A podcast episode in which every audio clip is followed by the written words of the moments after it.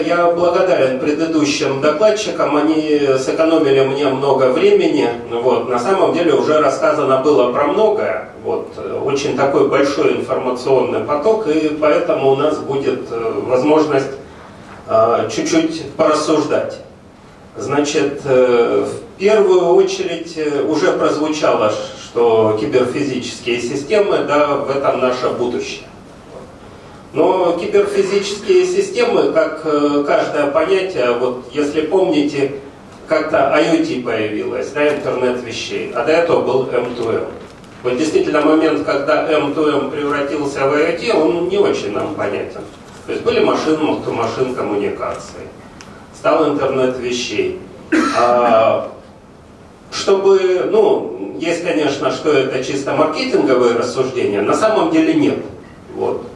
И надо очень четко понимать, что для того, чтобы переход какой-то свершился, да, по всяким там диалектическим правилам, где-то количество должно перейти в качество, где-то должно появиться новое. И общепринятой точкой зрения является, что существует сейчас несколько таких прорывных технологий, которые являются фундаментом и для новых технологий. То есть они поддерживают друг друга. Вот э, из ближайшей истории пример, если кто-нибудь помнит, когда появилась операционная система Android, э, вот, э, отношение значит, специалистов э, рынка и разработчиков было чрезвычайно скептическим, кому она нужна. Появился какой-то уродец на самом деле, по сравнению с уже известными системами. А, и появились смартфоны, ну, они тоже относительно телефона были там тяжелые, быстро разряжались и, в общем, едва конкуренты. А потом они начали поддерживать друг друга. Вот развиваясь параллельно, они сделали то, что теперь эта операционная система да, прочно стоит в тройке, четверке базовых, у нее блестящая перспектива. А, то же самое вот э, в следующей части будет выступление от лаборатории Касперского, да? А, почему до сих пор у нас не было операционной системы, ориентированной на безопасное устройство? Да потому что потребности такой по большому счету не было. Не было этих киберфизических систем. И вот у этих решений точно большое будущее. Так что поддерживает одно другое? Искусственный интеллект и развитие робототехники. В том числе искусственный интеллект можно понимать как real-time intelligence. Технологии больших данных. А, очевидно, значит, э, киберфизические системы, да, все эти сенсоры порождают потоки данных, которые надо обрабатывать. Вот ответ. Облачные технологии и сервисы. Ну, классическая архитектура любого IoT решения упрощенно, но мы должны понимать, что это сенсор, гейтвей и на верхнем уровне клауд. Все, три компонента. Там могут быть тонкости, между клаудом может быть фог, еще что-то. То есть, как только развиваются облака, значит развивается IoT. Дополненная реальность. Augmented Reality. А, кто-нибудь видел вживую, как э, дополненная реальность выглядит на экране вашего планшета? Вот. А один человек. Значит, у вас есть уникальная возможность э, в раздаточные материалы. Организаторы включили на последней странице. Там есть такие специфические иконки, похожие на баркоды. А, можно скачать приложение для Android и для iOS. И в перерыве вы можете побаловаться, увидев вот это вот чудо. А, очень интересное решение. У меня будет вторая часть доклада, поэтому я про это расскажу поподробнее. Так вот, все это вместе приводит к тому, что у нас идет процесс конвергенции информационных и операционных технологий. Да? Получается даже формула IT плюс OT Operational Technology равно IoT. А как в этом во всем не запутаться? Ну, к сожалению, эта схема совершенно не читается, потому что она большая. А, мы когда открывали лабораторию интернета вещей в МГТУ имени Баумана, в общем, свою внутреннюю карту развития интернета вещей в организации чуть-чуть адаптировали и представили для студентов. А, ну, в более высоком качестве там есть моя э, электронная почта, в общем, обращайтесь, я пришлю с комментариями. А, комментировать все не буду, тут можно час простоять, рассказывая, но связей действительно очень много. Идея этой карты была, как двигаясь слева от самых общих положений в правый угол до конкретных приложений заказчиков. Но когда мы проектируем решение для заказчика, вот фрагмент, да, вот треугольник, вокруг которого на самом деле все вращается. И размышляя над этим треугольником, Uber э, сделали свой супербизнес. У нас есть э, ключевые IT-технологии. Вот эти самые облачные, big data, аналитика в реальном времени и даже социальные сети. У нас есть некие рыночные драйвы. Они в каждой стране, как уже говорили, могут быть разные. Чуть разные в Индии, в США или там, например, в Германии. А, причем э, драйв, вот э, киберугрозы, да, это сразу и драйв, и антидрайв. Но это то, что толкает. И есть стейкхолдеры. Вот в данном случае мы рассматриваем стейкхолдерами не заказчиков, а самих себя. То есть это и операторы связи, и разработчики ЧПО, и производители чипов. То есть вот в этом треугольнике, вот в этом треугольнике мы должны найти решение, а дальше идем, делаем некие абстрактные use cases и дальше, дальше. То есть действуем по схеме. Синергия. Ну, собственно, это другое отображение, может быть, в чем-то более наглядного того, что я уже говорил. Вот эти компоненты, новые виды пользовательского интерфейса UI, визуализация, облачные технологии, возможность создания виртуальных сетей и, и аналитика в реальном времени, они как раз и поддерживая друг друга, приводят к новому качеству. И это новое качество, значит, э, в самом общем виде, в самом общем виде э, стали называть киберфизическими системами. А, ну, как бы для цели описания, для математики это очень хорошая концепция, очень хороший подход.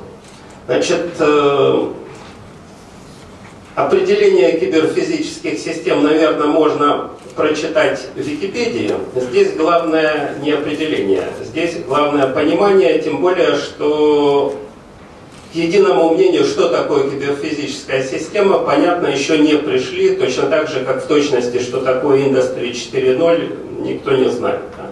Мы будем считать, что вот в упрощенном теоретическом понимании Industry 4.0 это и есть киберфизическая система. А киберфизические системы, опять же, очень упрощенно понимая относительно результата и промышленности, это сумма двух технологий. Умные материалы, умные компоненты и умные фабрики. Ну, кстати, скажем, вот General Electric называет свою умную фабрику Brilliant Factory. Да? Вот у них такое это. У них э, колоссальный проект по превращению своего производства, значит, в умные фабрики. Умные компоненты, значит, э, что их характеризует и будет характеризовать в будущем? Ну, конечно, речь идет о размере компонента, но мы же с вами прекрасно понимаем, что стоит любой сборочной единице на конвейере добавить RFID-метку, и уже проходя через специальные рамки, э, с помощью определенного ПО, да, а, производство будет знать, где находится эта деталь. Ну, просто знать, где она находится. Да? Мы можем усложнить эту метку, и если это достаточно крупный агрегат, он может хранить в себе, например, историю своего производства, да, серийный номер, когда он был произведен и прочее. Или, если эта метка перезаписываемая, особенности хранения и транспортировки. Ну, не уронили ли, например, контейнер конкретно с этими жесткими дисками. То есть это и для логистики, и для производителей, которые осуществляют гарантийную поддержку, колоссальный набор возможностей. Дальше представим, что наш э, условный агрегат еще крупнее. Да? На нем может быть записана информация или код по которому можно получить его чертежи, его сборочные, его производственные, его участие в тех процессах. Ну, пойдем еще дальше. Некоторые устройства могут из коробки быть э, обеспечены неким сетевым интерфейсом, который позволит им взаимодействовать с другими. Сразу, может быть, еще до того, как их собрали. Вот. И возвращаясь к тому, что если все эти возможности заложены на этапе проектирования, вот этот самый полный цикл от задумки проектирования до утилизации, кстати, метка и при утилизации может быть чрезвычайно полезна, да, вы же понимаете, что там, ну, условно говоря, при утилизации понятно, какого вида этот отход, и он вычеркивается из некой базы элементов, которые находятся в эксплуатации. Устройство также может, например, передавать информацию о своем местоположении, если оно снабжено какой-то GPS. Под устройством мы, конечно, понимаем, вот, э, в чем особенность киберфизических систем. У них нет четкого масштаба. Это может быть деталь или какой-нибудь э, трактор. Да? Это тоже киберфизическая система. Для того, чтобы с этими киберфизическими системами работать дальше на производстве, существует очень плодотворная концепция Digital Twins, я ее сейчас называю, да, то есть у каждого реального физического объекта должен быть некий цифровой двойник. И мы, собирая физическую информацию с сенсоров этого объекта, дальше работаем с цифровым двойником и его моделями. Ну, про умное производство проще всего э, его характеризовать через отличие от обычного традиционного производства. Да? Умное будет скорее модульное, чем монолитное, оно будет скорее распределенное, чем иерархическое, причем это касается как производственных процессов, так и фабрик, логистики между ними. Ну и связи будут скорее беспроводные, чем проводные, да, что позволяет ну, сделать просто качественно новый скачок в скорости развертывания и всего прочего. А, на производстве контроль качества, заявки на обслуживание аналитика, все это будет осуществляться в реальном времени. А, возможно, в будущем технологии аддитивной печати, про них уже упоминали, а, действительно сейчас они не так широко распространены, какой у них потенциал. Но представьте себе, что одним из бизнес-моделей является кастомизация производства. Да? Сейчас вы можете приобрести автомобиль, у него от 10 до сотни опций, в зависимости от фирмы-производителя. Вот. Теоретически при переходе к цифровому умному производству ничто не мешает, чтобы этих опций были тысячи. Вот. Следующим шагом будет то, что на самом деле вы, выбирая этот автомобиль, уже его проектируете, и пока вы его оплачиваете, он будет запущен с производства. Никто ничего не будет делать на склад. Ну, понятно, что автомобиль это очень крупная единица, да? но для более простых устройств это будущее действительно может наступить. Представляете, какой будет, э, ну, не знаю, как это лучше сформулировать, удар для логистических цепочек, да, консервационных складов и прочих. То есть будущее, оно действительно может очень сильно поменяться и поменяться достаточно быстро, как уже на примере такси, которые приводили. А, для умных деталей вот такого производства у меня такая простая метафора, да, вот наш физический мир, он сложен и многообразен. Для того, чтобы с ним эффективно работать, мы его как-то упрощаем, моделируем. Так вот, революция, которую сделают умные детали и умное производство, это будет примерно такая же революция, как контейнерные перевозки свое время сделали в логистике. Буквально такого же, такого же масштаба, объема и влияния. Ну, еще в киберфизических системах э, надо понять, что у всех этих систем существует некая размерность, метрика – ну, понятно, что интернет людей, да, он, в принципе, ограничен количеством людей. Вот. Это размерность понятная. Интернет вещей, он ограничен количеством производимых вещей и тех э, интернет-возможностей, IoT-возможностей, которые будут в них встраиваться. И, естественно, здесь метрика совершенно другая, масштабы там в тысячи, в десятки тысяч раз потенциально больше. Но надо отдавать себе отчет, что интернет-сервисов, он тоже будет расти колоссальными темпами. То есть пока мы знаем небольшое количество сервисов и их используем. Потому что сервисы используют люди.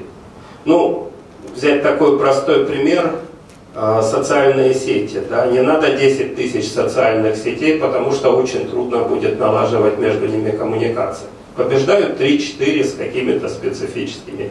Но когда речь пойдет о взаимодействии устройств, будут тысячи и десятки тысяч сервисов. Ну, там будет как бы деление по стандартам, все, но надо, значит, это четко понимать. Их будет так много, ну, во-первых, каждый вендор будет собираться сделать некий вендор-лог, да, и выстраивать свою экосистему. Мы уже видим, что консорциумов с десяток. Вот. Во-вторых, э, те сервисы, которые сейчас мы себе и представить не можем, они могут быть полезны на определенных этапах производства и логистики. То есть их действительно будет много. Их действительно будет много, но это будут сервисы для вещей, а не для людей. То есть вот эти вот самые киберфизические системы, кстати, вопрос философский. А как вы считаете, человек является частью киберфизической системы?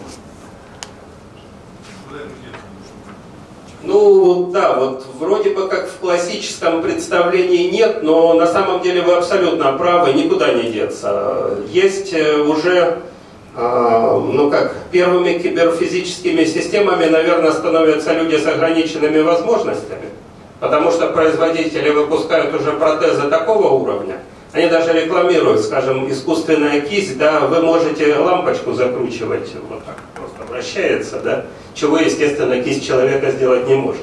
То есть даже появляются какие-то преимущества. Вот. Э, но может быть действительно в будущем, ну понятно, что вот э, наши возможности да, с памятью. То есть классическое обучение это все-таки запоминание какого-то объема материала. Да. Сейчас, кстати, парадокс, что у нас система образования на тестах, да, то есть когда мы должны больше запоминать, в то время как именно запоминание стало совершенно ненужным, потому что это можно в гугле узнать за секунды, зачем, зачем это помнить.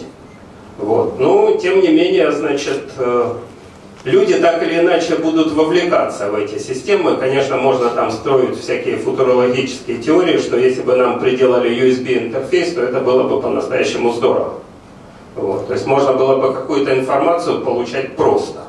Ну, может быть, как-то это и будет сделано, но вот в сегодняшнем понимании все-таки человек из киберфизических систем как бы пока исключается.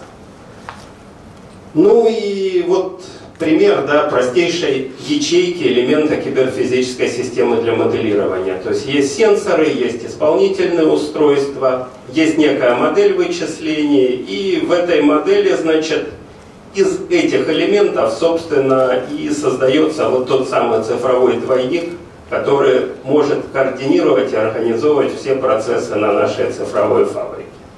Ну, собственно, здесь понятно, что теоретические проработки идут. Есть э, такая организация Cyber Physical System Org.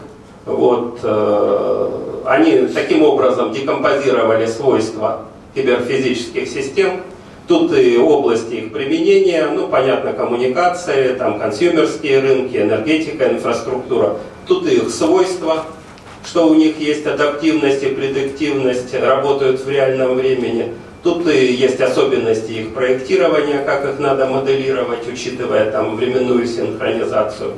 Особенности тестирования. Очень, кстати, хорошая схема.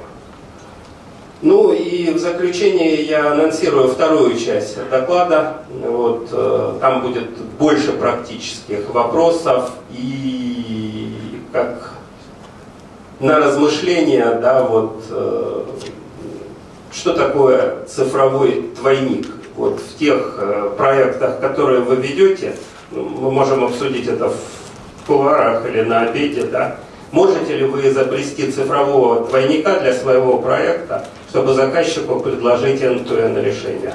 То есть end-to-end это решение, которое выводит его на результат. Да?